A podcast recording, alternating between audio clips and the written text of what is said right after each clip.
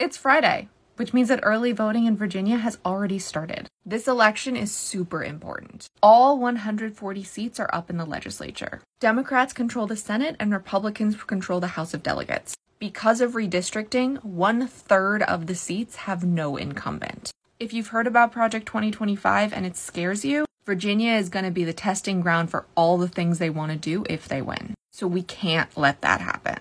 Not to mention, they're the only state adjacent to the South that doesn't have an abortion ban. Governor Glenn Youngkin wants this to be a red wave. We cannot let that happen. And unlike other elections, we're not the only ones pushing for early voting. This time, the Republicans are doing that too. They're hoping their voters won't remember when they said that it was fraud and stealing the elections. Which, knowing their supporters, they won't. So if you live in Virginia, vote soon. Early voting starts today. The last day to register to vote is October 16th. You can register to vote after October 16th, but you'll have to vote with a provisional ballot. And October 27th is the last day that you can request a mail in ballot. Please don't wait. You never know what your life is going to be like in November. Don't risk getting sick and not being able to vote. Vote now. You can vote starting today, and let's save democracy. Your vote is your voice, and that voice is your superpower.